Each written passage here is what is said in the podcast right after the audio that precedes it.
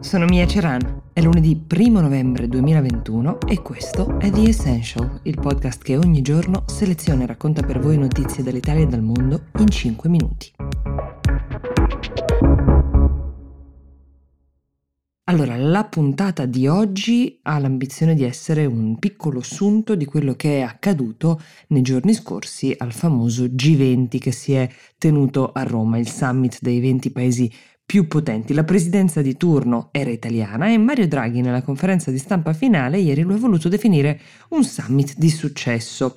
Sul clima, ha aggiunto Draghi, per la prima volta i paesi del G20 si sono impegnati a mantenere a portata di mano l'obiettivo di contenere il surriscaldamento sotto il grado e mezzo, con azioni immediate e impegni a medio termine. Anche sul carbone i finanziamenti pubblici non andranno oltre la fine di quest'anno, però qualcuno contesta questa definizione di summit di successo. Se avete letto il Financial Times di venerdì scorso, se vi è capitato, si diceva che Draghi avrebbe cercato di vincolare i leader del G20 a raggiungere intanto la neutralità climatica, cioè un saldo zero di emissioni nette entro il 2050 e a mantenere entro la stessa data l'aumento della temperatura globale di media sotto il grado e mezzo, come dicevamo prima. Questa era una decisione che era già stata presa a Parigi. Si parlava anche della possibilità che Draghi riuscisse ad ottenere un secondo obiettivo più condiviso come la riduzione del 30% delle emissioni dovute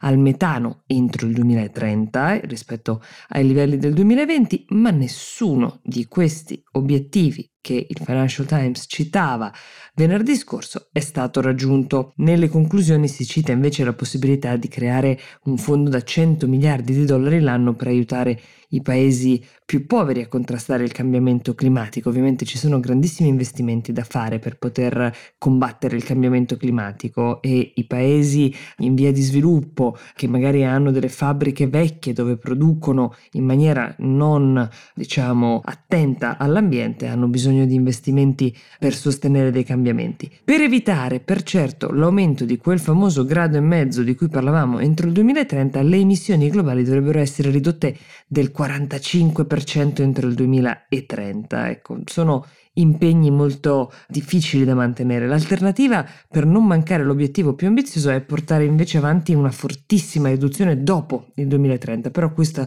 sarebbe una soluzione molto più costosa. Ora le conversazioni sul clima seguiranno anche in questi giorni durante la COP26, che è la conferenza sul clima organizzata dall'ONU, quella annuale, e quest'anno si tiene a Glasgow, in Scozia, e si è aperta domenica.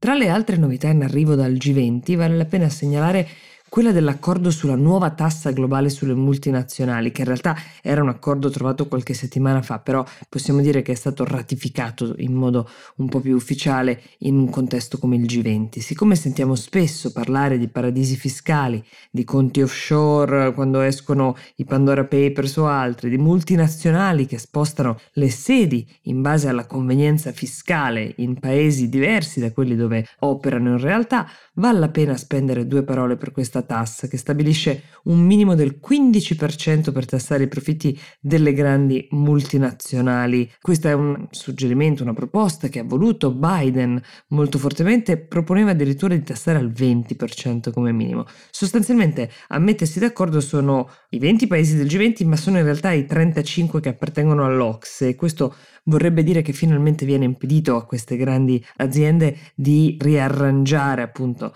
la loro tassazione rendendola molto lontana spesso da dove vengono uh, generati i profitti in Europa, ad esempio Irlanda e Paesi Bassi, sono i due paesi che hanno saputo attirare le società anche italiane a prendere base presso di loro per effettivamente usufruire di agevolazioni fiscali non indifferenti. Diciamo che se l'accordo è stato scritto correttamente dovrebbe ripristinare un principio di concorrenza leale che potrebbe effettivamente poi cambiare le sorti dell'economia mondiale. Ultima questione degna di nota per il nostro riassunto su quel che è accaduto nel G20 è quella sull'accordo per ridurre i dazi su acciaio e alluminio, quello raggiunto dall'Unione Europea e dagli Stati Uniti. Questi dazi erano stati imposti da Donald Trump nel 2018 sulle importazioni di questi due materiali. L'acciaio entrava nel mercato statunitense fino a ieri tassato del 25% e l'alluminio del 10%, cifre molto importanti che secondo l'ex presidente americano servivano a proteggere il mercato interno. Non è ancora dato sapere di quanto verranno ridotti i dazi adesso, ma quel che è chiaro è che Biden sta lavorando per andare in un'altra direzione che l'Unione Europea, rappresentata in questa circostanza da Ursula von der Leyen, ne è molto grata e che in cambio cancellerà alcuni dazi che sarebbero dovuti entrare in vigore questo prossimo dicembre su prodotti come whisky, motociclette, barche, succo d'arancia e altri, un mercato che vale circa 4 miliardi di dollari l'anno per gli Stati Uniti. The Essential per oggi si ferma qui, io vi do appuntamento domani. Buona giornata.